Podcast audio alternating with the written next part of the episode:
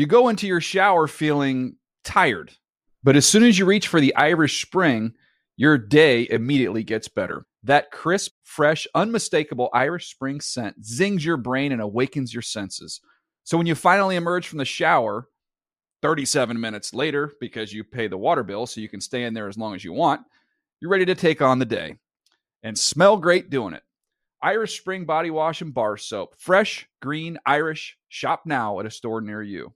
When you buy Kroger brand products, you feel like you're winning. That's because they offer proven quality at lower than low prices. In fact, we guarantee that you and your family will love how Kroger brand products taste, or you get your money back. So next time you're shopping for the family, look for delicious Kroger brand products because they'll make you all feel like you're winning. Shop now, in store, or online. Kroger, fresh for everyone. Hey everyone, this is Jodie Sweetin from the podcast How Rude, Tanneritos. I've been needing a quick getaway with my family, and the 2024 Hyundai Santa Fe is the perfect vehicle to take us there. It has standard third row seating, so I'm able to pack my entire family, plus pets, in the car while also having enough room for our camping essentials. Available HTRAC all wheel drive will get us through any dirt trails, and available dual wireless charging pads will ensure we never have to worry about getting stuck with a dead phone in the middle of nowhere. Visit HyundaiUSA.com or call 562-314-4603 for more details. Hyundai, there's joy in every journey. The Around the NFL podcast. Doesn't get the Bob Costas joke. Welcome to another edition of the Around the NFL podcast. My name is Dan Hanzus. I come to you from a virtual room filled with some heroes. Marc Sessler, Gregg Rosenthal. Virtual room. It has been, boys, for a year uh, this week. In fact, it was one year ago on Saturday that we began the bunker casts, and it was the three of us, and of course the great late Chris Wesseling. And I thought on this occasion, We did it on a Saturday. no, no, but it falls on a Saturday, the anniversary. Oh, I see. Um, wow.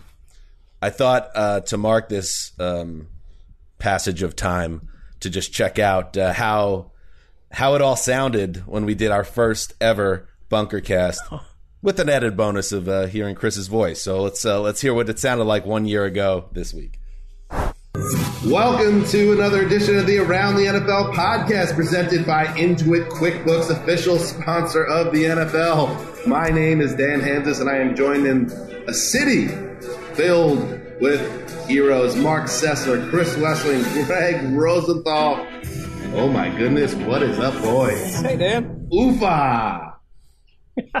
This is an odd one. This is this is different territory for uh well I was gonna say for the podcast, but then let me just I'm gonna pull that back, go above the treetops and say um, human civilization, at least the, in modern culture. So here we are. Well, I think we should explain where we are. We're in five different houses uh, littered across the Los Angeles area on uh, some Google Hangout that Erica Tamposi did a great job setting up. There it is. Um, yes, Ricky, and welcome back, Ricky Hollywood, rigged uh, a temporary setup to allow us to even do that, to, to do a remote show, which we had never done one before. And uh, it's really funny as a time capsule, boys, to go back and check it out because, uh, first of all, I say at one point, well, we'll be here this week, probably back in the studio next week. Um, I also I also say, oh guys, sorry I missed. I, I didn't realize that I had lit. I missed the previous show, the last show at the studio, because I had an illness, which was probably almost definitely the coronavirus that I had picked up. Uh, but at the time, I did not think I didn't think that was the case. But uh, it, it, it's pretty amazing. We're still doing this one year later, and not amazing in a good way. Yeah, I um, I feel uncomfortable hearing that. I'm glad it was a, a small portion. That's the first time I've heard my voice on our podcast since the last time you played it. It makes me want to puke, and I can only imagine. Still? Yeah, like just just the naive, naivety, and I remember I I was we were pushing to do the daily bunker cast. It's like this is something we're gonna like look back and like remember, and what what a cool like thing that we're gonna stand apart and do this and and that's all fine we'll like be doing it together that's all fine but i think part of that was like a thought of you know it's only going to be for a certain amount of time a moment of time that we look back on um in hindsight it's like I, w- I don't know if I if if I had known we had been doing it for a year, I'd be like, okay, let's just keep our normal schedule. Let's not get too crazy. Well, it was it was the start of free agency, and I thought we right that made, that part made sense. yeah. Right. Our method was to like no one everyone else was kind of shut down and, and thanks to Erica and setting it up the way we did, I think we went leaned into it hard and I know that, you know, within days of corona landing I was renting Airbnbs and like just enjoying the the version of it that um, Let's backtrack a little bit because Okay. I have been gone a week. Um, so what? Like, do you guys realize that the show wouldn't have existed if it wasn't for me? Oh, and I think go.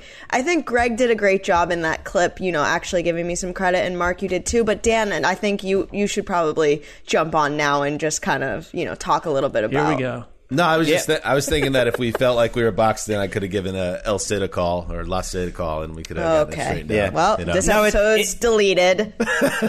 It's true. No, I it was mean- amazing, Ricky. You, you were a huge part of uh, getting us running, and you helped the entire company because everybody was caught with their pants down, as it were. Right. I mean, the pandemic's really hurt, you know, the ability to produce podcasts. If you look around the country, it's been like no one's been able um, to overcome this sort of challenge. Greg, do you know what do kind of work it takes to make your nasally annoying? You say you want to puke when you listen to yourself. What about Yeah. the thousands and thousands of people that listen to the show? Do you know how much work I have to do so they're not puking out their car windows, at their houses? Are you insinuating that you auto tune Greg's voice? Yeah. I mean, I have to. If he's going to throw digs, like you're going to get it right back. you know, listen, it's like a brother and sister, the two of them. Um, Live wire. And you'll notice also that I, you know, I was listening to the first like six or seven minutes. Didn't hear a lot from Wes there, and it did make me think as we're very, you know, thinking back with uh, with Wes, and and I was thinking how like the four of us as, as a team,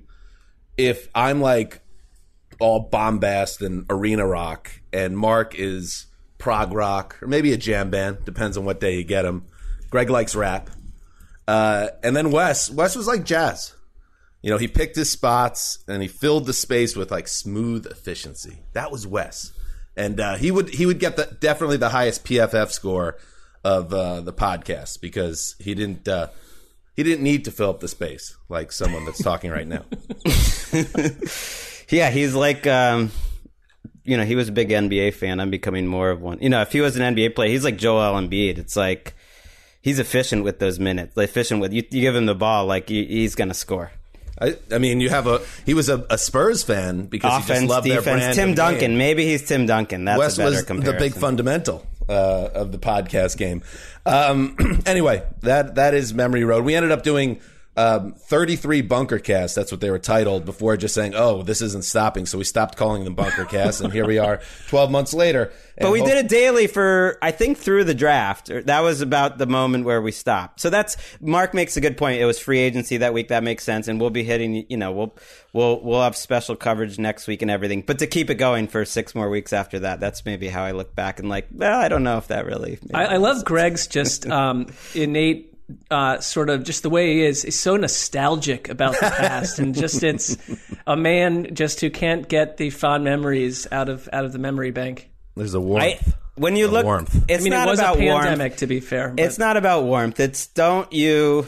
Almost everything I do, and this is more a personal thing, but or but as a group and everything, the only thing I look back on and just think and think about is the things that could have been better.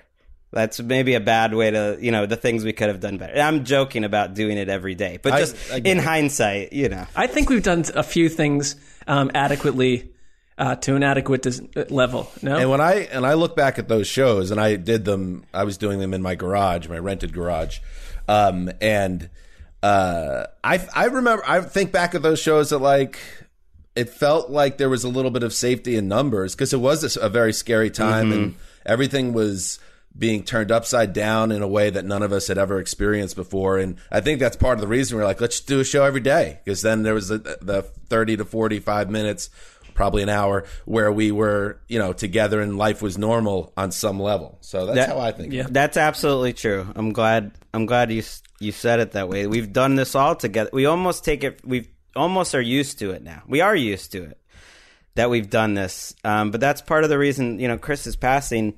It is part of like this year. You know, this crazy pandemic year. My daughter is going to go to school next week for 90 minutes only for the entire week. By the way, but that'll be the first time she's in school and my son, you know, since since that week, she, they have not been there once since, which is which was also a nice little bonus with the podcast. It gave us something to do that was not, um, you know, watching them while they're not in school. But it, it is, we're still so in the middle of it that it's like we've gotten used to it, and it's fucking crazy. It's fucking So weird.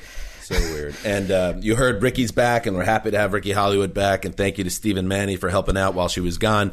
Uh, Erica sat down with Sarah Thomas, the first female official in NFL history. She actually became the first woman to officiate a Super Bowl um, last month. And uh, Erica interviewed uh, Ms. Thomas today, and uh, and an old Mark, an old nod to DDFP and how we got our humble start with the ATL Debate Club. Uh, Ricky will be on the back end of the show with Sarah Thomas. Looking forward to that, Erica. I, I know you were happy with how it turned out. Prime real Yeah. estate. Good yeah, job. it, it was awesome. No, she was she was really cool, and, and we had a lot of fun. So I People should will check it out. We're gonna have part. I'm sure you'll put it on on social too, Ricky. But we'll have it on the Around the NFL broadcast, which is back. How about that? We're for, back. Uh, maybe may- who knows? Maybe all those podcasts help us actually get um, uh, a slot on the network finally because we have had it during the pandemic, and hopefully that continues. Um, even when there's not a like global catastrophe going on, Well, it's the 'cause- best but it's show. nice. We're there. We're there for good, and I, I hope we're there for good uh, throughout the season and everything. Either that, or we've been just sort of used by the executives to, to you know fill time, and I hope things not. get back to normal. They're- Get these clowns out of here. We got a new commercial, Mark saw, so I'm excited about Oh, it. yeah. They updated. Well, they did it. They did a nice little update because Ricky, the, in the track- track down previous that one, commercial. yeah, in the previous one, um, they have me saying like. You just can never doubt the Patriots, or something like that. Where they, they- while they were like going, they were going, in, you know, deep into, into hell. Um, this time around, it's a more bland comment that you can't really tell what. Now what it's I'm Mark saying, like is is better. Mark's like you always have to doubt the Patriots. They just made a, a slight slight edit to update it. Um, all right, let's get into it. We have uh, a big new show in honor of the Bunker Cast um, and how we started a year ago. We're just gonna kind of rip through some news and then end um, with a little what you people don't realize as we uh, look ahead to free agency. The legal tampering period starts on Monday, so let's uh, get into it and do some news. Starting with a big move at quarterback for the Cowboys. That's not the way it works. That's not the way it works. But uh, we've got some guys that uh, uh, are are uh, circumcising the fly, and uh, so to speak. Wait, what? But uh, the bottom line is, we've got it down to the nitty gritty. You know, Jerry, and he had a press conference with people there, um, which was a bit of a return to normality, at least in Texas. Um, an actual press conference, and he and he brought up the circumcising an insect again. If you remember, a few years back, it was circumcised the mosquito, and that wasn't the first time. That now it's a fly. I still don't know what it means. Does anybody it know feels- what what Jerry means? It's an old down south um, expression, and I, I'm I'm steeped in Texan culture because of my marriage, but I still don't know what that is. I might have I'd, to ask. I'd be the last to know. I mean, I, don't- it feels like a completely get- unnecessary procedure, also. But I mean, I think yeah, that, that's the idea. I think that the idea is it's saying you don't need to get too deep into the weeds here. Let's not let's not lose the the forest for the trees to use another metaphor. Let's not get so hyper specific that we're circumcising uh, the mosquito, and when we really should just be happy we have this great mosquito uh, that Dak Prescott that doesn't need to be circumcised. Wait a second, this How just about we- totally, it Wait, totally fell apart there. How do we say? What how is about we say that instead? Yeah. What is Jerry telling us here? Because sometimes I do think people tell on themselves by what they kind of notice in others or the phrases that they use. And I don't know what he's saying you know, pu- by always bringing up circumcision, it might be That's what I something mean. that that he has to deal with as a person. That's what I mean. That's I'm I'm I'm totally with you. It's- you Cut gotta that, dive please, for that. social. All right, let's Yeah, get please- into it. yeah, please take that out. The Cowboys uh, announced with their typical uh, spectacle that they have re-signed Dak Prescott to a four-year, one hundred and sixty million dollar contract. He gets 126 million guaranteed, a no-trade clause. That's the most.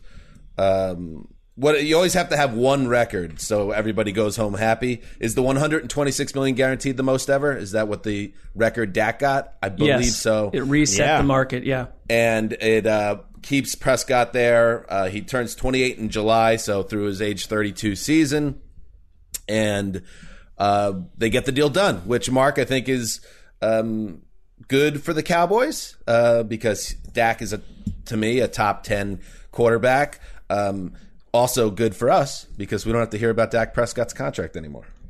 I mean, I just think about the fact that in you know four plus games he threw for almost 1,900 yards, and how dangerous their offense was before he was wiped off the field with that terrible injury. I am happy for him because you know tucked inside an absurd press conference. Um, and, and I understand that for, uh, I will pause on that for a second. I will just say that I, what I liked about the press conference was that you really got a sense of how the other people inside that build, building feel about Dak Prescott.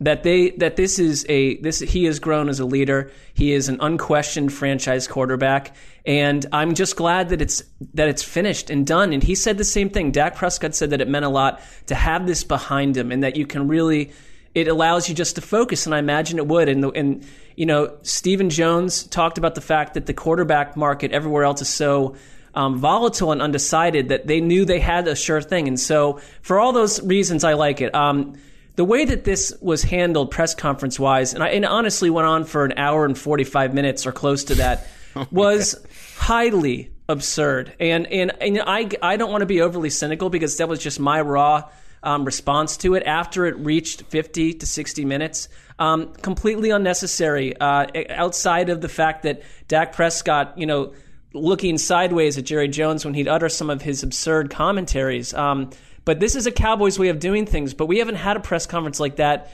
in Dallas. They said for 400 days. Um, am I am I being too cynical? I don't need that presentation and those bells and whistles. Don't watch it then. It's not for you. Right. Right, Also, but I, like but the even very the fact that it that it was tolerated to go on for that long. The very is- na- is- I'm But, sure but the people- people there, I think, wanted it to. You right. know, it's they not like there was no questions or anything. I, I think the, the the nature of a news conference is for the assembled media to get what they're looking for, for the team to give their uh, version of where they're at, and then it gets disseminated in in portions. Uh, now, the fact that you use your off day to watch an hour and forty five minutes, I mean, that's kind of on you, isn't it, Mark? Yeah, Yeah, I was not tracking every minute of it, but it was just like literally on in our living room, which is a rare occurrence. But I, I came You into went the full room. Rosenthal.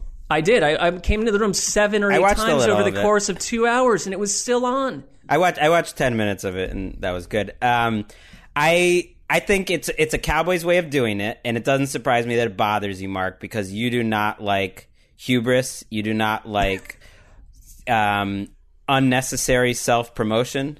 You know, not necessarily necessarily like people that value the almighty buck over having integrity, and those are that's the Cowboys. Like that's why they are the Cowboys. Listening to Jerry Jones, I think, and we can get into the specifics. I do want to of just like the football and the contract, but jumping off you, Mark, like listening to him, you would get the sense that they were an extremely successful franchise over the last 30 years, maybe the most.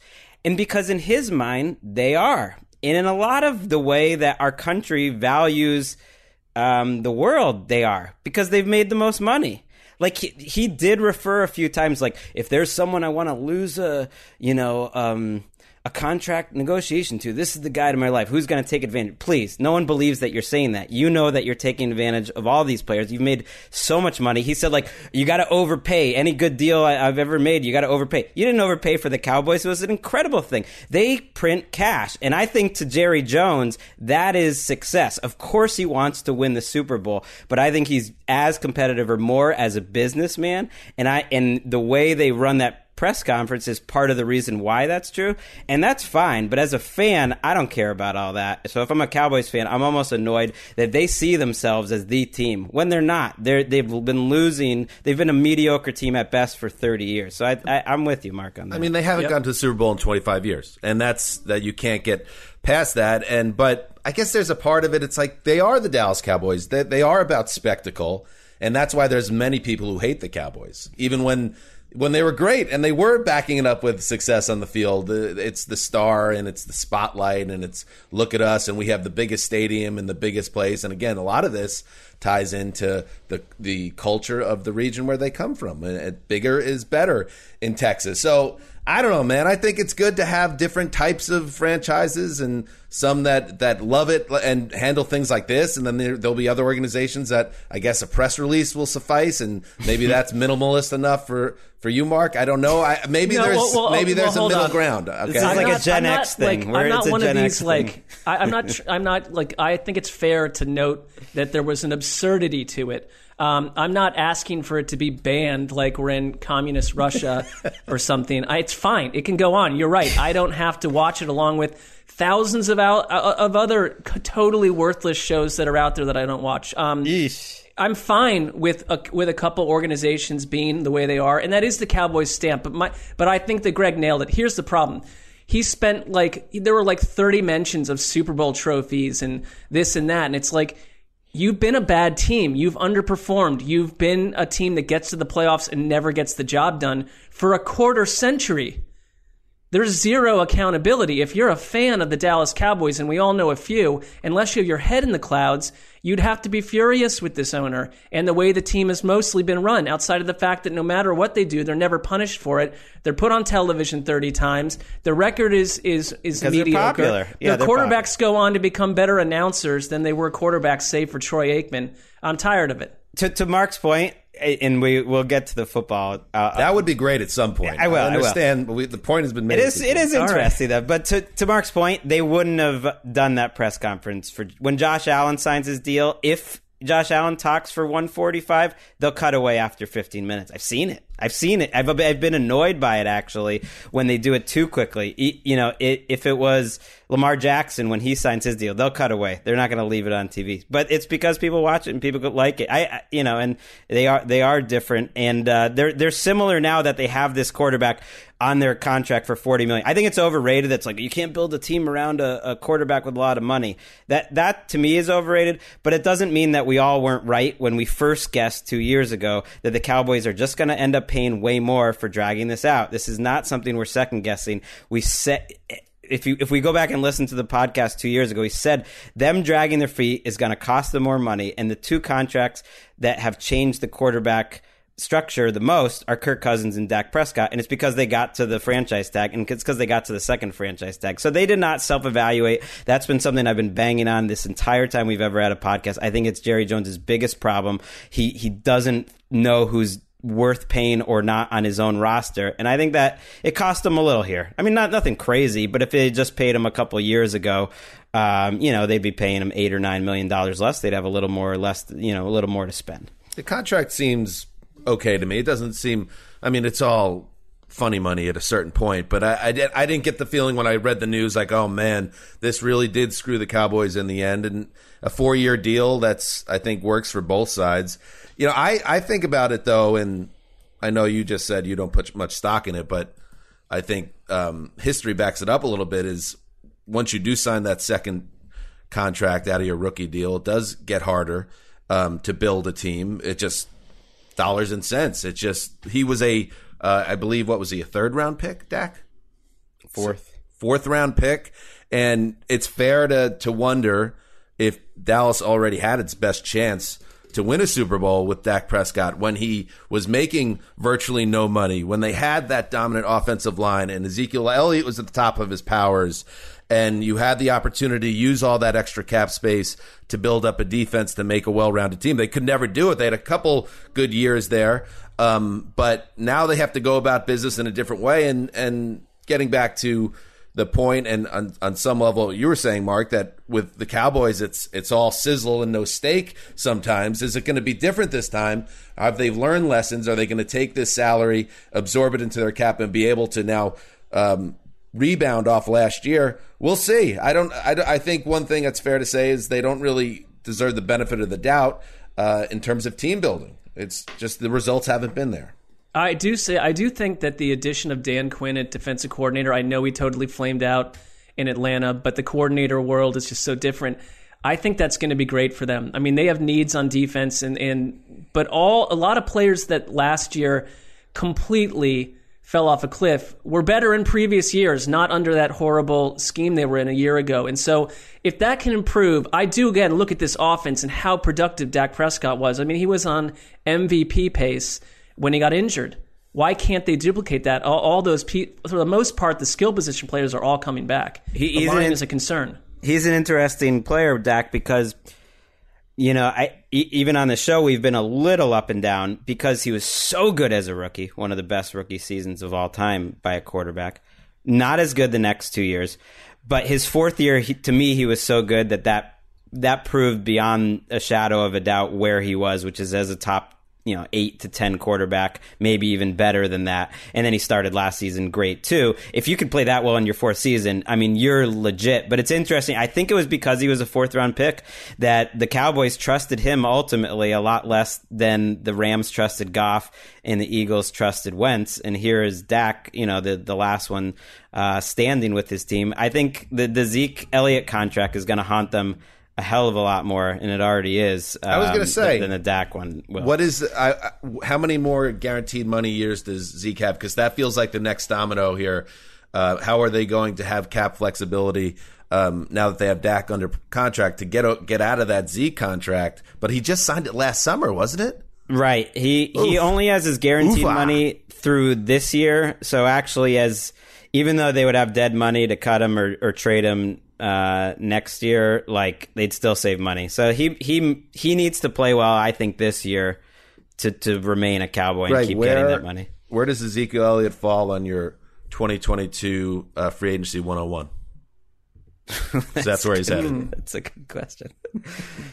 Twenty seventh. I'm gonna ma- I'm gonna make a prediction right now. 27, all right, Twenty seventh next year. All right, before we go full Skip Bayless, let's get out of this Cowboys talk and talk about other things in the NFL. Um, the the Chiefs are making a big move at offensive line. Couple big moves. They have parted ways with both of their starting tackles, former number one overall draft pick Eric Fisher, veteran Mitchell Schwartz, uh, in a moves that saves uh, close to 20 million against the salary cap, uh, but puts the Chiefs, the defending AFC champions, in a position where they have to rebuild their offensive line in two key spots. Greg, I know um, uh, there was predictions of a quote unquote massacre, um, which you poo pooed a little bit, um, but there's no way really to tell like whether um, what team's intentions would have been if the salary cap was 200 instead of 183. I wonder if it was if they had more bubble room if both their tackles are gone right now. Yeah, I think that's a fair question. I think there's going to be some exceptions that a, a player that would that got cut this year maybe wouldn't have even in in a normal year. I just think that's the exception, but Eric Fisher might be that exception. I think Schwartz for them to cut him right after he had back surgery, they know a lot about his condition. He was a four-time All-Pro. I mean that that tells me they just don't think he can return to his previous level, and that sounds like something you would do regardless. Now Fisher is is young, a little younger, but he's coming off a late January Achilles injury, and you know he's not going to be the same all season. So do you really keep him out? You keep him on the roster just for 2022? Maybe not in a year like this, where by the way, the Chiefs, I think were, uh, you know. Among the three or four worst position teams heading into this period, they they it wasn't just the Saint. You know, the Saints got a lot of attention. The Chiefs were in a tough spot, but they didn't have a lot of logical moves. You know, they're going to push money around, and uh, I put them on like potential surprise cuts, but I thought it'd be one or the other, Schwartz or Fisher. And for them to do it both, they only have one starter remaining from their offensive line that won the Super Bowl, and that was Duvernay Tardif, my McGill guy who sat out last year. He's the only one left after their Super Bowl offensive line, which is crazy. That's why I think you're still going to see free agent linemen get paid. Um, but if you're the Chiefs, you know, you're you you have to turn around and pay people like instead of paying these two. I think it's health related on uh, for Mitchell Schwartz too because there's been whispers that he might retire. I mean, it was during that Super Bowl run where you know according, according to any metrics you look at, he had one of the greatest playoff um, journeys of any right tackle ever. It, it, was flawless for them two seasons ago. So the idea that we're now in a place where the Chiefs have to rebuild from scratch, and you got to nail it because bottom line, I know it's a one game sample, but what happened to them? What happened to Patrick Mahomes and that entire offense with a with a compromised, banged up offensive line and neither one of those two tackles in the game? They were boring. They were not fun to watch. They were unproductive and mistake prone. Uh, right. Your offensive line goes away, you're in hot water. I don't care who you are. Against a mediocre defense and pass rush, the greatness of Mahomes is going to cover up a lot of warts. But as you can see, when the competition steps up, you're highly vulnerable. And um, that's why the Chiefs got blown out in the Super Bowl. They feel more vulnerable. Really, you know, everyone said like they're just going to, you know, keep soaring year after year, and I always think it's it's really tough. Every year is different, um, and they're still going to be one of the favorites. But they do feel they're going to go into this season feeling more vulnerable, feeling like one of the pack of four or five or seven teams instead of being the the one that stands apart. People got to stop writing that article the week after the team wins the Super Bowl. You know, Team Blank just lifted the Lombardi, and there's no reason to think they won't keep winning. It's like it's hard to retain a roster, to uh, bring in fresh talent when your draft pick isn't premium and your cap is in a tough spot because you have so much great talent on your roster. Uh, stop assuming things. Uh, all right, let's move. When's the last time a team repeated a Super Bowl champion? Gregg knows. Maybe. Patriots. Yes. Come on. Come on. Well, your memory sometimes oh, a little oh, up and down. Oh, three, oh, four. I mean, oh, oh. Uh, they break all the rules. They, they break happened. all the rules. That's and true. when before the Pats, who was the last repeat champion? Cowboys, Cowboys. right? Speaking Niners the, before oh, that. the Broncos. The Broncos. Oh, the Broncos. I know oh, Broncos. Yep. And um, and the Seahawks. to be fair, were were a Malcolm Butler interception away. That would have been back to back, right? Am I yes, crazy? it would have been. Yeah, the Broncos been. fans would have absolutely killed us if uh, you didn't uh, correct. well, I would say one quick thing about those because it's the, all you have. Broncos, Broncos the '98 fans. Broncos oh. team is one of the most underrated Super Bowl juggernauts around. I think they just get forgotten because there were all these NFC dynasties around them. That team was absolutely unstoppable. Please, Gregg. You're right. Please, Marc. Jets are up ten nothing in the third quarter of the AFC title game. Don't bring that up. It hurts. A great year though. He's right. They were a great. That was it a great. You're going to have your close games, you know, in the playoffs here and there. But he's right. That team was yeah. incredible. I did not do that as an anti-Jets rant, Dan. Just to let you know. If we if, uh, if we yeah. get past the Broncos, we have the Falcons on two week break with Bill Belichick as the DC and Bill Parcells as head coach. We walk into the Lombardi. Mm. You, anyway. I hear you would have won that game. All right, let's move on. Uh, the Saints, they make some moves. They're always trying to get under the cap, and uh, this year it's they're making some painful moves. Emmanuel Sanders, um, he gets cut, as does so the wide receiver and Kwon Alexander, uh, the linebacker, both um, heading out the door. Saves four million dollars by cutting Sanders. Thirteen million saved against the cap, getting rid of Kwon Alexander, who's uh, making his way back from an Achilles injury in December. Alexander just twenty six. Manny. Um, in his early 30s and was I thought effective with them considering their QB issues with injuries this year. I'm sure um, he'll he'll get work. They both will. Uh, the Saints have some work to do. They they do neither was a surprise to me. Uh, I don't think the Saints have done anything surprising this offseason except for tag Marcus Williams that they their safety which we'll get to but you know the the other tags but that that was surprising to me cuz that's going to cost them 10 million shows how much they value him uh, it's been fun to kind of follow. This is my idea of fun, you know, over the cap, their cap space page. It's like it's like the Saints were at two hundred and seventy million dollars over the cap. And like each day, it just comes down a little more. Now it's down under thirty, and and they haven't they haven't made a move yet that is surprising. The one thing I have heard um, from some of the you know that I that I wonder about too is just is my, is a Michael Tom a Michael Thomas trade to me would be the one big surprise move they could make because I'm not sure what else they're going to do to get under the cap. Maybe it's just moving money around, but that is a, would be a move that I, I wouldn't totally shock me. Makes a little sense. Maybe a trade too. I don't Right, know. that's what I mean. A Yeah. trade, a, a Michael Thomas trade, where you get Yes. that contract off the books. He'd certainly have suitors if they wanted to do that. I, I think he would have suitors, but there is some buzz on the streets that he's a bit of a pain in the ass on a high level. Is that somebody you want to bring in? I don't know. He's I mean, a great there's, talent, obviously. There's proof of that a year ago too. I mean, there were Right. you know, Uh, they cut Janoris Jenkins too. Jack Rabbit could be the he was good. the He'll road. get he'll get a contract. He was good. They're good last twenty year. four million over about that at this point, or over the cap. They're, and so it to your point, Gregg, it's like everyone's going to get under. But I mean, they've had to cut. They've I, the Saints to me move out of like Super Bowl window territory Hmm. entirely in my book. I want to see. I want to see what they end up with. They always find a way, and so far they haven't. I wouldn't be surprised if Janoris Jenkins is back. Like that contract was signed with the Giants. He was not making thirteen million in any season. It reminds me a little bit of Carlos Dunlap, where like you could see him back on the same team, but just for seven or eight million or something like that. What do you have, um, Gregg, for the Saints if Jameis Winston is the starter? You got 19 and 0, 18 and 1, 17 and 2. Like, where do you come down? Well, that's what I'm hoping for. Or I don't really want Winston with the Patriots because I think that would go poorly. but I kind of just want to see it out of curiosity. Uh, I'm gonna go 11 and five with Jameis. Um, but a nice playoff run, the type of you know playoff Wow, performance okay. they haven't gotten enough out of their quarterbacks uh, lately. So right. the upshot is Drew Brees exits and everything starts to become productive again. In No, I mean eleven and five is technically a worse record than they've had. But yeah, in January, that's when we haven't seen it, but that's when you see the That's best Jameis Winston Jameis. money time. Yeah, That's I, sure. I work under that assumption as well.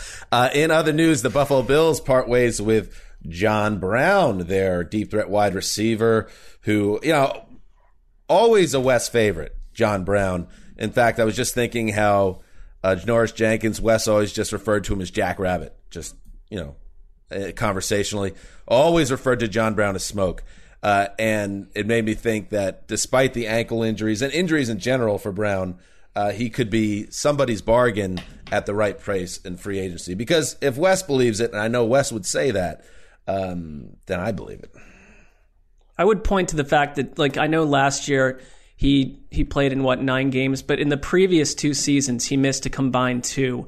So it's not been all injuries all along, but he had the sickle cell situation, and he saves point nine million. And I think if you look at the Bills a little bit, um, like they didn't franchise tag Matt Milano. I think it's because they're going to turn around and have to spend some money. And I look at their offensive line as one area where they've got guys leaving the building and they can't just you got Daryl Williams gone, Jon Feliciano, like you're going to have to replace these bodies. There's a couple of playoff teams out here with with who are going to be chasing offensive linemen. Uh, yeah, I want. I, I would want my team. And if if your team signs John Brown, I'd be excited.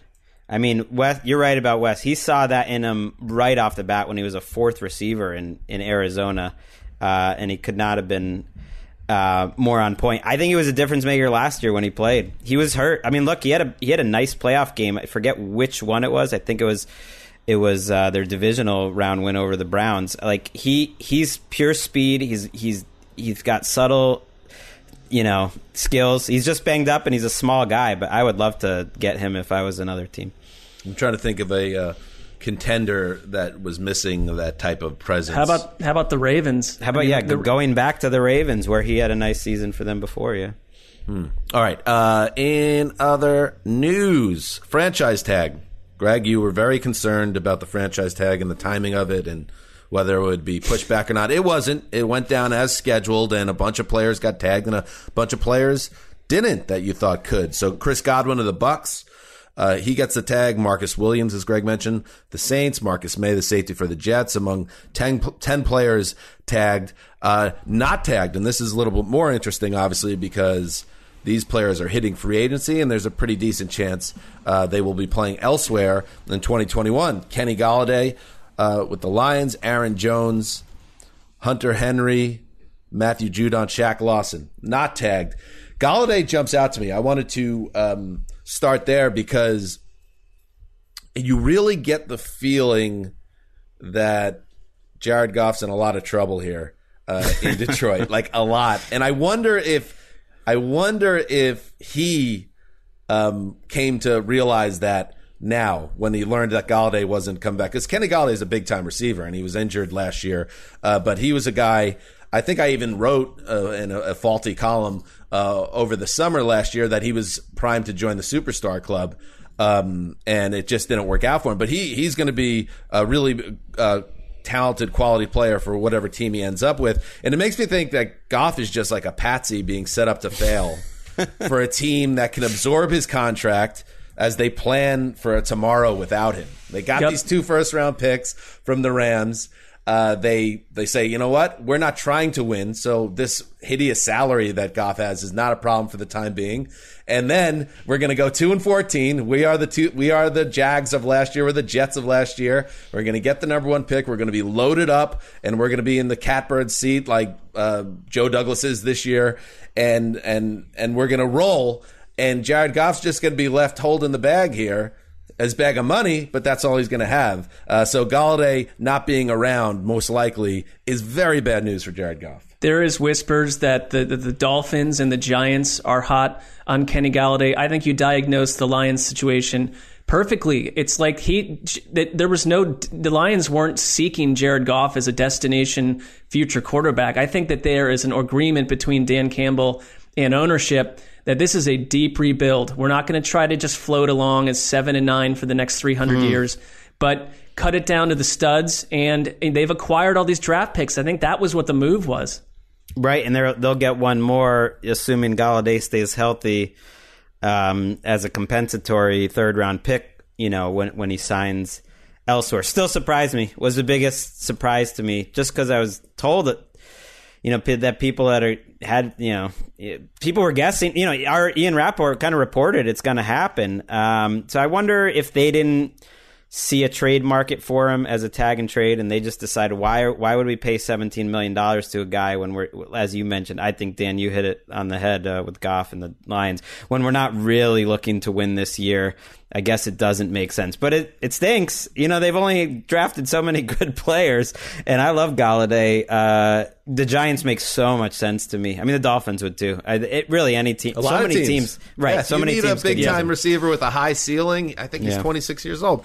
Uh, and by the way, do you think when Dan Campbell was talking about biting kneecaps, he was talking about Jared Goff as one of those people? You'd have to factor that in at this point. That may be one of the targets. He did talk about like completely rebuilding, and he, he was pretty honest about it. And yeah, when you let the, I have Golladay seventh on my list. Uh, that was a, a, shock to me. And the other one um, that really surprised me was Cam was Aaron Jones, by the way, I was a little surprised. He's number three on my list. That they didn't just want to pay him eight million dollars. We'll see. Maybe he'll return there. There's some buzz about that.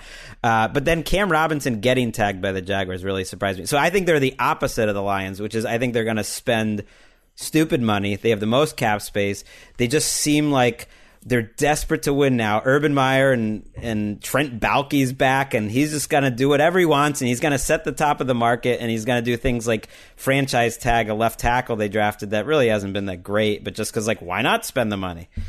There there are people that know the Packers far better than I do, so I'm not going to go in too hard on this, but it doesn't make sense to me if you have a chance to put the tag on Aaron Jones uh, a running back, put him essentially on a one year deal for money that is in the ballpark of the best uh, running backs in the league in terms of payment, but not at the top of the market. Like you do it because Aaron Rodgers is 38 years old and and and you have gotten close to the mountaintop the last two years put the best team on the field possible. Now they may be saying we can take this money that we're not going to pay Aaron Jones if he doesn't come back. I'm working on the yeah, they might they might get him back. Maybe they like. maybe they bring him back and everything's fine. But if this ends with him walking out the door and they think we're just going to reallocate those assets, I don't know, man. I mean, that guy has been a stud, and there's a reason their offense has been so um, incredibly efficient uh, in the last season, and it's it's a lot of it is obviously Rodgers, but Jones gave him that balance.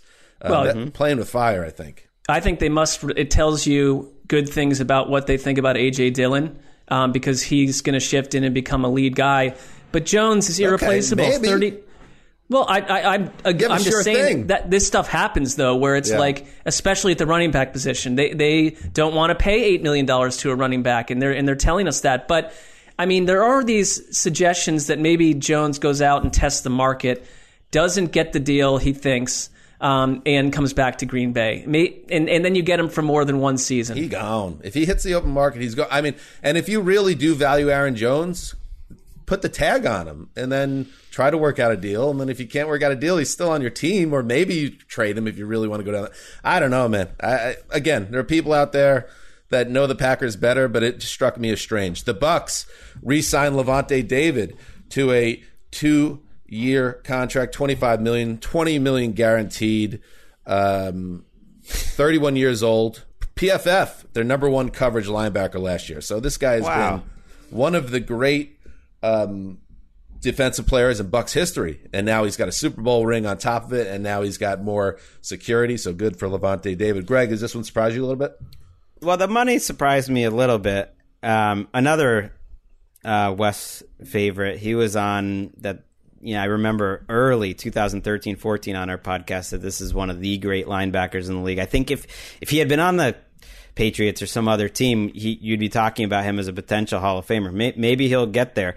Um, I I am looking for though a text that I just know will make you happy, Dan, um, from our you know friend Mike Berkowitz, who you know is uh, a big Patriots fan, is. and uh, I- you know I want to get this right, but the the the idea is basically he like he's basically transferred allegiances. He still loves the Patriots, but he started. He's one of those guys that just started rooting for the Bucs, and he was like, "It's nice to finally root for a franchise that like values their veterans and like holds on to the guys that have been you know great in their uniform. It's nice to you know finally go, root for for a franchise with loyalty." I'm like, "You're But what a smooth! I mean, he You're really hit the ground running as a fan to go from I mean, the tail right. end of the Patriots experience right into this. Right. I mean, he still likes the Patriots, but that's it cracked me up. Sounds like you like Tom Brady more than you like the Patriots, but uh, no, I'm with him 100%. Um, all right, uh, let's see. Speaking of the Patriots, they're taking phone calls we're hearing on N'Keal Harry, their underwhelming wide receiver. I believe he was a second round pick a couple of years ago.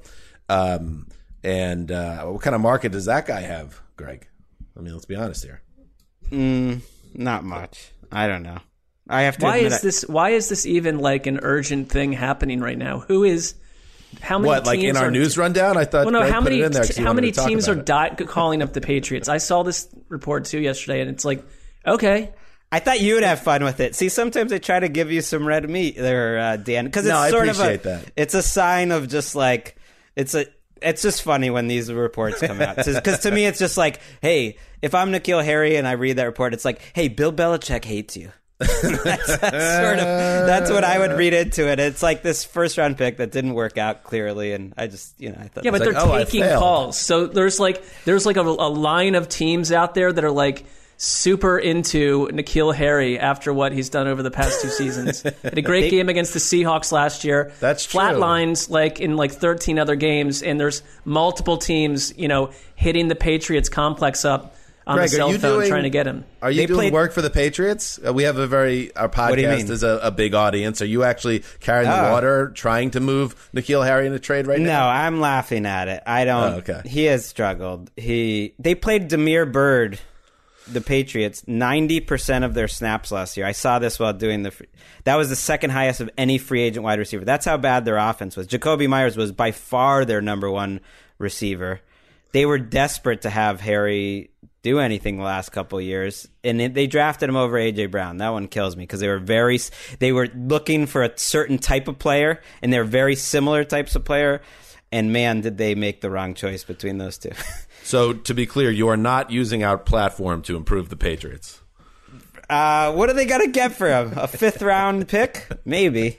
I don't know. Uh, all right, in cuts news, cuts, cuts, cuts.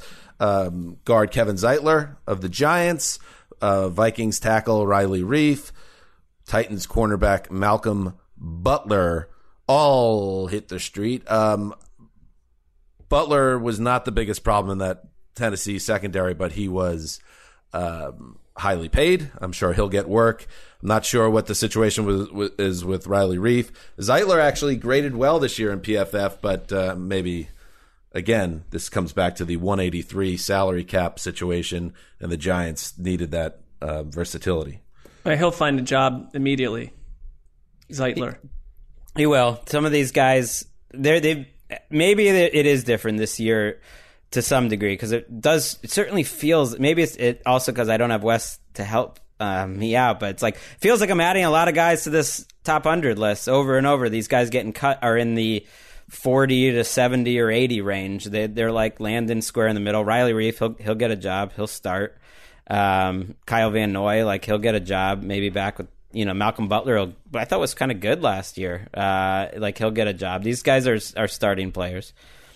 I do appreciate the theory that like you're going to get a lot of free agents signing one year deals because then the co- the cap hops back up big time next year, and if you bet on yourself, you get a better Right. deal next year. I still don't believe any team is cutting a guy that they really like. That's kind of my over. That's my big point. Is that if they believed in them, they would keep him. They would just find a way. You always find a way because you could change their salary to push it into next year. But they ultimately don't think Zeitler or Butler are like difference makers. They just think they're okay, and so then they'll cut him. Right, but when you're the Titans and you couldn't cover anybody, and now you choose to save pennies or millions, let's be fair, uh, by cutting him off your team, it's like, all right, you better have a plan and you better draft well here, or things are not going to get any better. Finally, Marc, ask me if Drew Brees has retired.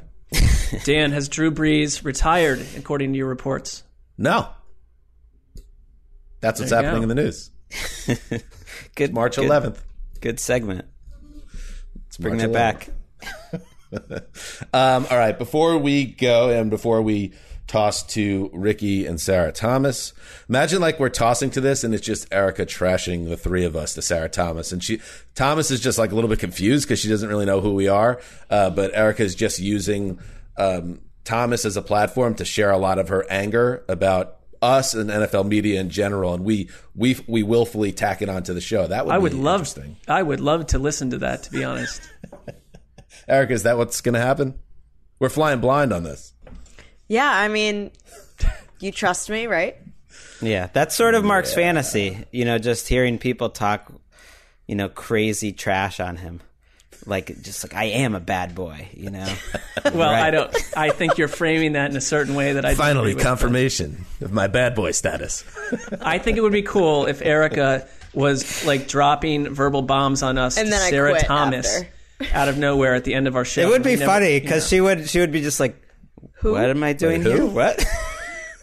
I prefer the verbal bombs to be on other people, but I, I you know, e- either way, verbal bombs are usually fun. So, all right, make sure you tune in at the end of this episode. Uh, before we go, uh, let's play one of our uh, favorite little games. What you people don't realize. Marc, get us going. I think something that is becoming clear, but a lot of people, um, not unlike the YouTube little beta boys, we're supposed to insult each other, and that's what I'm calling you. That's what you are, and yeah, we're just not realizing. I was kind of into li- that. I mean, I thought it Oh, was I know you were. insulting, sort of just the general public, you know, listener, Oh. you know, anything, not necessarily each other. Oh well, then remove that. I don't. I don't think that you're that you're that. Um, I, we're we're not. We have to wake up Thank to you the for my fact that we fantasy live. baseball team name, by the way. Beta there you Boys go. is pretty good. We have to wake up to the fact that we live in a, a post Steelers uh, universe. Oh, a post Steelers. that. Here we are. We're well, back. no, it, here's the thing. I don't like at all. I think they have been for years and years um, judicious in their decisions. Um, excellent in many in many of their draft picks on offense specifically. But I'm looking at a team right now that last year had the second worst run blocking grade. They could not run the ball. They were an imbalanced mess. And now you say goodbye to Maurkice Pouncey. You do not get. Uh, you're not going to have Alejandro Villanueva back. That is um, tough to replace these guys. The offensive line is a mess. Big Ben. You now have a bigger question at quarterback than you do an answer. Mm, and I, th- I think behind offensive lines that are crumbling, that's when teams start to go south. You're in a division where two other teams beside yourself made the playoffs last year. Both of them look better than you at the end of the year in the Ravens and Browns. And the Bengals, who knocked off the Titans and beat the Steelers with Ryan Finley smiling his way to like 50 yards on the ground in a bizarre primetime game, knocking off Pittsburgh. The Steelers are in hot water. They can't just assume they're going to get four wins a year out of the state of Ohio and all this other business. I, I sense that we now float into a world where the Steelers are no longer the center of the AFC, east or west of New England. What did you call it? A post Steelers universe? Yeah, post Steelers America. Yeah. Wow. You know that again, and I'm all I'm all for this ultimately because I understand uh, as a Browns fan that the Steelers are hyper annoying because they've been an efficient franchise that beat up on you for the longest time.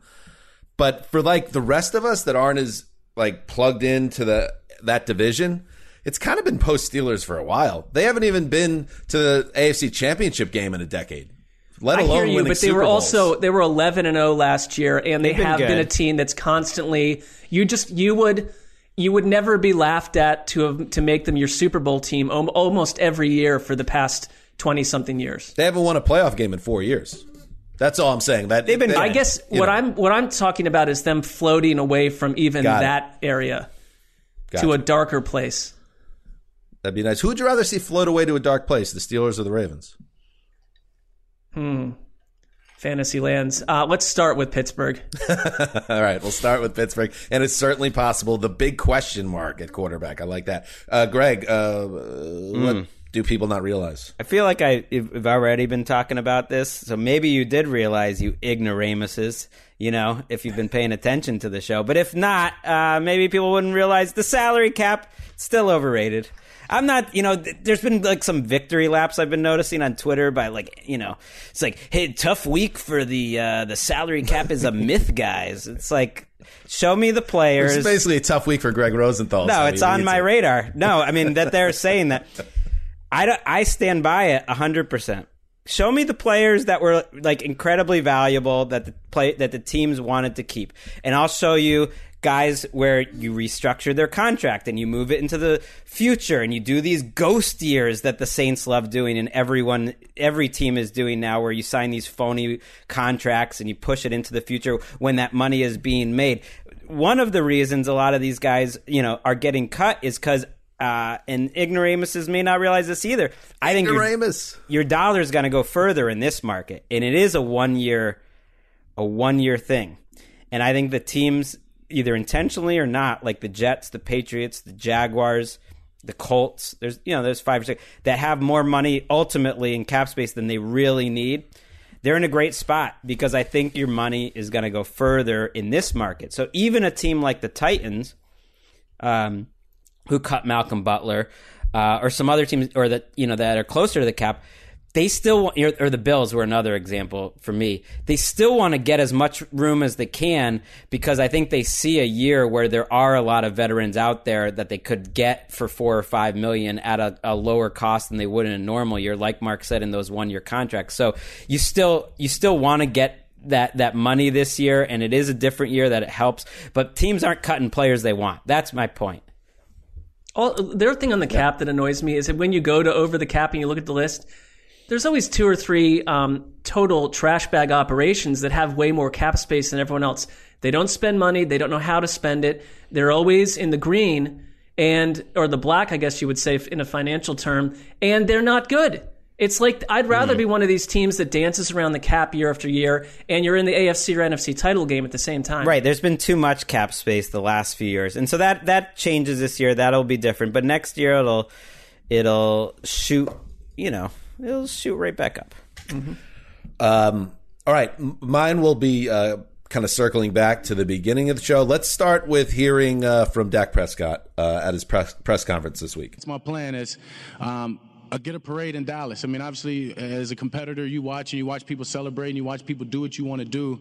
Um, uh, there's not too many more things that lights a fire under you than somebody having what you want. As a competitor, you watch and you watch people celebrate and you watch people do what you want to do. Fire to it, and you throw on there that I was holding my leg and didn't even have a chance to be out there uh, while guys were doing what was taken away from me. Uh, I'm just excited to get out there and, and show you what this team is going to do and. Um, the, the, the next big press conference we have is, is hopefully in another year after after that big parade. So there you go. So Dak is talking about Super Bowl parades and uh, what you simpletons out there uh, don't realize is that you're getting sucked in again. It's going to happen, and it's not going to happen to me, but it's going to happen to you because Dak does this contract, and you hear all the flowery talk coming out of Jerry World, and uh, he's healthy, Dak, and that's going to be, uh, you know, built on. And then you're going to hear in uh, they're gonna sign a couple buzzy free agents, Dallas, and then they're gonna go and get the guy that everybody um, said they wanted in the draft, and then they're going to get to training camp, and Ezekiel Elliott is going to be in the quote best shape of his life, close quote, and all of a sudden you're going to think the Cowboys are going to the playoffs. That's what you're going to do. I'm not going to do it. In fact, in fact, Ricky, hit my missive music. I, I got to hold myself accountable because this is I've been I've gotten this so many years wrong. I Dan Hanzus, the old Zeuser, aka Big Daddy Rich, aka the new old Blue Eyes, will not, under any circumstances, pick the Dallas Cowboys to win the NFC East in 2021. This is a binding agreement that ensures the involved parties, the aforementioned new Old Blue Eyes, has entered into an agreement and is expected to fulfill the obligations under said agreement, even if the Eagles, Giants, and Washington football team all have a pretty decent chance to suck butt. Close missive. Wait a minute. What was the nickname you gave yourself after Daddy Rich? Um, Where's Daddy Rich from? Daddy Rich was uh, when I was uh, exploring uh, a nickname years ago. That was what uh, Wes had thrown out there because that was Chuck Daly's nickname with the old Pistons team. Um, the new old Blue Eyes. That's just something that's been out there. It's percolating, and I guess it, it snuck its way into this. I mean, if you give Wow. yourself like multiple, you know, n- complimentary nicknames, is that like past third person? That's like sixth person. You're you're you're so far past it. I mean, that's mostly contract language. Uh, I've just in the process of buying a house, and when you're signing the final Okay. paperwork, Sure. they actually track down every name that's ever been involved in a credit report. And I found some some strange, like when I would sign up for like Rolling Stone magazine or something, and I used a dummy name. All of a sudden, that was on this contract for my house, and I was like, "Wow, What? okay, that's weird." So, Daddy Rich, though, you've not used in any yeah, who are you? What were you? You were like Ron Mexico or something. I mean, At some point, and I don't know when this happened, I signed up as Dan Hewson for something, which is the last name of Bono, his real, his given last name, Paul oh Hewson. I don't know when I did it. I don't know what it was for, but it showed up on this contract paperwork for this massive, biggest transaction of my life. Dan's Anyway. our, Dan's the, Dan's the guy. He already has fake names for when he's so famous he has to go to hotels under like an assumed identity. hey, if you're gonna put that contract down there, and you know you were like, okay, I'm not gonna pick them to win the division. Yeah. You know, big big deal. NFL.com picking. You could still even put them in the playoffs if you wanted. How about you just you know put a sandwich up right now? Then, then they're not even gonna make the playoffs. I'll take you on that if you do. Sure, I will too. Well, I guess, I mean, that's doubling. da- The, the thing that does concern Well, that would be called super, like true conviction. Yeah, we would know that you really meant this. Well, the contract said win the NFC East, things. number one. But I, you know, the, the thing about the Eagles, Giants, and Washington potentially sucking butt that that is very much on my radar with this. But I'm just working under the assumption that the Cowboys are going to trip over themselves again. But I don't feel confident. I'm just pro- Hmm. uh, this is basically protecting myself from getting sucked into what's about to happen over the next three months, which is Cowboys hype, ceaseless. Uh, w- couch within a division that's not very good. So I'm not going to take that wager, uh, but I'm also not going to pick uh, the Cowboys to win the NFC. I East. would just say that if you're the listener right now, that that we went out a little soft here. I mean, if anything, you take the sandwich and you and you show, yes, this is exactly how I feel, but we're hedging bets. Yeah. Well, that's Uh, How do you we know, measure hype? the new the new old blue eyes? He just he measures everything. It's just it's. I don't want to go all in. I just wanted to keep It, this. it has a very like mission accomplished vibe to it, where Yeah, just absolutely. like way to go, Brownie. Um, all right.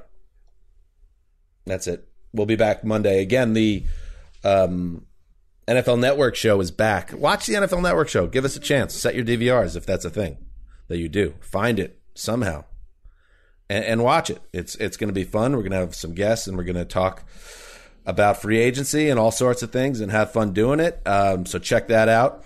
And um, that's it. Have a great weekend, everybody. And remember now, it is time to throw it to Ricky Hollywood, who may be slaughtering us in the upcoming segment.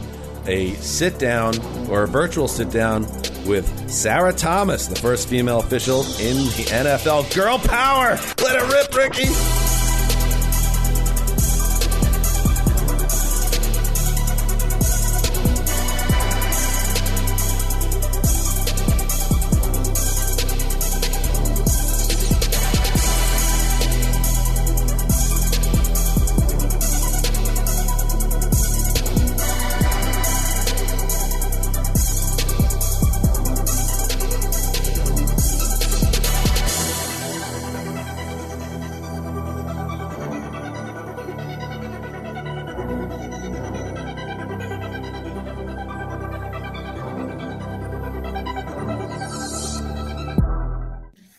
Joining me now is trailblazing NFL referee Sarah Thomas. Sarah is the league's first full time female official. She's been officiating NFL games for six seasons now, right, Sarah? Right. I just finished my sixth season. It's crazy. I know. And the most recent of which culminated with her working as the down judge in Super Bowl 55. Sarah, first of all, thank you for joining us. Second, I have to ask Does your head hurt from shattering the glass ceiling? Um, you know, I like to say I shattered the the grass ceiling, so it's a little softer. Yes. Because we're on a, a, turf, I guess. But no, I, I just, um, I, I, I don't even think of it that way, right? But I know that it is a milestone for so many young girls that are aspiring to do something that they don't have to say, can girls do that anymore? Because uh, seeing it is believing it and they can go do it. So, Sarah, you're a basketball player in college and a good one. Do you think being an athlete or former athlete should be a requirement for a career in, you know, being a referee? I don't know necessarily a requirement to be an official, but I definitely can say that it it helped me and um, my mindset. Just being a former athlete and the coaches and the teammates is kind of like the same thing in the world of officiating. We have our supervisors or our coaches, and we have our teammates, which we call crew. Okay. And so it's just being able to go through that constructive criticism and, and applying it, or your successes, that's great, but knowing that you get to share it with other crewmates or teammates. But it's just those trying times as a former athlete that you just have to dig deep when you don't think you can run another suicide and you just have to find that strength to keep going is a lot like the mentality I have out there on the field. So I don't know necessarily a requirement, uh, but I can tell you it definitely has helped me. I mean, it, you've got to be super athletic, though. I mean, what is a preparation for a game? Yeah, it's uh, you know during the off season, but there really is no off season with NFL officials or really uh, even college officials. But it's um, you know that lifestyle of maintaining some type of uh, strength and conditioning, if you will. And the older I get, I just want it to where I don't um, I stay in shape enough to where I don't injure myself, right? Right. Um, and yeah, you've you've got to be mobile, and and we go through agility drills at the beginning of the season, but at some point you get on up in age and all that athletic ability. I mean, I know that the mindset's there, but I'm going to be throwing out the first pitch at my son's game this this Saturday in Meridian. I'm like, oh, cool. And I'm like going, yeah, but it's been a long time since I've actually thrown a baseball from the mound to home plate. but uh, yeah, when you get in your 50s and 60s, I think the athletic ability just goes away. I think it's more of like maintaining uh, to where you don't get hurt. So for the picking for the Super Bowl, the process was it like, oh, I got to get my 40 time down if if I want to make this game, or how does that how would did that process happen? No, I mean yes, you've got to be able to move. Okay, you know right. we've got to be able to move, be in position, and be focused out there on the field. But those 40 yard sprints really don't mean anything because uh, you know we can't keep up with the players out there on the field. We just, right. when I'm out there on the sideline, I'm hoping that the defensive team will come up and slow down the running back to where I can catch up. Give me a, give yeah. me a little, give me a little relief there. But we uh, we are graded. Every game in the NFL is graded. Really? Yes. And so you start out, let's say, with a hundred, and you can only go down from there. So it's like you want to make sure you're correct, and if you throw something that's incorrect, uh, that hurts your chances of playoffs. And the the ranking from number one to number two is a very very small percentage. So really? it um yeah so every every game is graded for every official. Wow. Okay. I did i had no idea that that yeah. even happened. That's cool. Do you have a twitter? Do you see what people are talking about when when the officials are happening during during the game?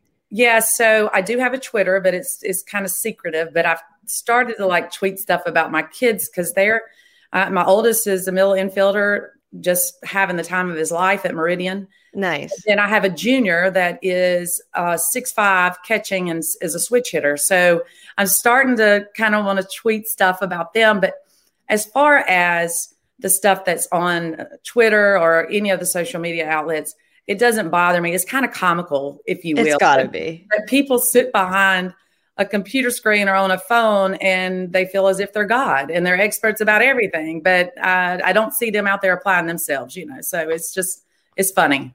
Are there any specific calls you've made at any point in your career that really stick with you for better or for worse?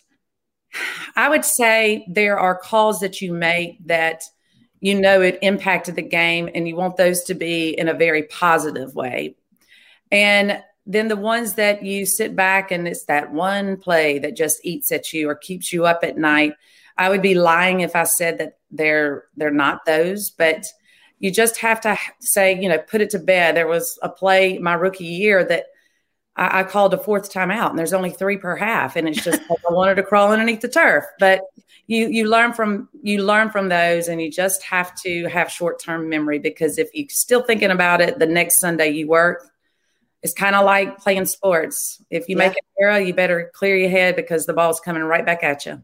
Yeah, I was umpiring for um, one of my brother's little league games like 15 years ago, and I was on first base, and it was a really tight game. It's little league in New England, like didn't mean anything, and I remember saying out, but I did the safe sign, and the parents on the side, you would have thought that I made the biggest mistake of my entire, you know, career, and that was the last time I did it. So I think there's something in you that is definitely uh, better, uh, better than me. Let's just put it that way. I don't know. Somebody asked me one time, they go, How do you get prepared for like the players and the coaches? And I go, Little league football, flag football, and little league, like it, the Pee Wee League, the, fans and the coaches is it's nuts. Yeah. So I can only feel- imagine how brutal it was when you did that. Oh yeah, no, I, I still still don't sleep at night because of it 15 years later. Do you have to feel like you ever have to sort of talk more smack or sort of not, you know, hide your femininity, but also sort of like show these boys, you know, these men, these huge football players and coaches like you mean business? Never. Never. Absolutely never. I just, I've learned this through probably athletics that I've got to prove to myself that I belong because it starts with me. But me Right. wanting to talk more smack, I, be- I, I just, I'm, I, I like to have a good time out there. And I take it back to when I was playing, I hated the officials, and truth be told, they hated me. So I just don't want to be recognized, if you will. I want to do my job and have a good time while I'm doing it. That's awesome. What plans do you think we could put in place in order to make officiating and coaching careers more commonplace for women and young girls? I believe that the NFL is doing that. I, I think you're seeing a lot more, of course, females in various roles within the NFL. And it's funny when the NFL does something, the other conferences and colleges, and it just kind of trickles down. Mhm. And it's just letting them get in at a grassroots level, start coaching your Pee Wee, uh, your son's team or your brother's team, just and working your way up. And I, I truly believe when they're seeing more women out there, more women will get involved. Absolutely. Um, do you have a favorite call or signal or hand signal? Because these are these are so fun to watch. Yeah, I just want to make sure I get it right. I definitely don't want to call pass interference and give the hand signal for holding, kind of like the the out and the safe. Um, yeah. Oh, I I know. I want to make sure that it's the unusual ones that we don't call too often that you go, oh gosh, what is it? You know, when I'm giving my preliminary, something Yeah. like that. But no, it's whatever. So There's- on that note, there's some gestures you can't do out there, uh, you know, that you would like to do. Absolutely. well, this is well above my pay grade, and I mean everything is, but I couldn't help but think there are some official hand signals that could use a more modern upgrade. And I have a few ideas in mind to kind of liven things up. Do you mind if I run them by you? Yeah, run them by me. Okay. So this first one I don't believe has its own specific signal yet. It's the fumble, Sarah. And I think I'm thinking the best way to illustrate a fumble is by making a total yikes face Oh. and like shifting your eyes back and forth and then just kind of shrugging anxiously like like this. Yeah. Um just like a big whoops moment. Thoughts, suggestions, like this is a team effort, Sarah. I, I'm totally open to to your Yeah, so the funny thing is we don't do a signal during a fumble, but we do throw a bean bag. Okay. And that's kind of like, oops, I guess if you throw it, you know. Yeah. Yep. All right. So this fumble. Okay, good. So next time I'll be looking to see if you know you're doing this out on the field. Right. Um, the next one is delay of game. So if you of course know the, the current signal that, that- like this. Well, no offense, but that doesn't make any sense at all. So Okay. here's what I propose: you tap your wrist repeatedly, like you're a cartoon waiting in line, and just go ahead and throw in an eye roll or smirk for good measure, like Yeah. like I'll this. tell the, the, the back judge does the, the delay of game. So I'll I'll pitch it to the back judges and say, hey, I think we should consider this. Yeah. Okay, that's that's all I'm asking for, just to get it, just to get an introduction. That's that's awesome. So now this one coincidentally also doesn't add up for me, Sarah. It's the personal foul, and I mean, like, what is that? I think we totally scrap it and instead act out that Denzel Washington, like, thank God gif. You know, the one where he puts his hand on his heart and takes a sigh Yeah. of relief. Yeah. Um, that feels personal. Like any feedback there? I mean, it's I more thought you were expressive. say when when we when we call it in the signal, I thought you were going to say it's more like punching or something. You know? like Yeah. They Yeah. got after it. Yeah. They did the business. I think there was an official that said that one time. Okay, so but you think Denzel Washington the plug for him? That's good. I think that's good. Yeah. So if you wouldn't mind taking these up the ranks, um, I'm happy to to pitch these at, at you know in a meeting or or whatever if you think that they're worthwhile. Well, like you, uh, there are a lot of other people that are way above my pay grade. So I'll pitch it to them that have more uh, pull, I guess, if you will. But yeah, I, I can talk to somebody. Okay, great. That's that's awesome. Thank you so much. Um, all right, Sarah. Before I let you go, I want to play a game we play with all our celebrity official guests. It's called Good Call, Bad Call, and I'm going to read through some statements, some some football related, some not so much, rapid fire style, and you tell me if each is a good call or a bad call. All right. Signing Beyonce to a lifetime Super Bowl halftime show contract. That's a great call. She is she's bad to the bone because she could have people in front of her. So others, you know, I mean Beyonce, yeah. I say Yeah. Putting olives in a nacho dish meant for a group. Good call, bad call. Not bad call. Bad call. Wearing vertical stripes. Very slimming. Yeah, good call. Good call. Listening to murder mystery podcasts before you go to sleep. Yeah, bad call. Screaming at the refs at a youth sporting event. Hmm. Bad call. Okay. Doing the Griddy TD dance after making a solid point in a business meeting. Oh yeah, definitely good call. Absolutely. Yeah. Proposing to a significant other at a football stadium. Mm-mm. Bad call. Bad right? Yeah. Starting an email with the words, it's nice to e meet you. Uh, bad call. Doing a TikTok dance on your opponent's logo. Hmm. I'll be uh, politically correct here. Bad call. Yes.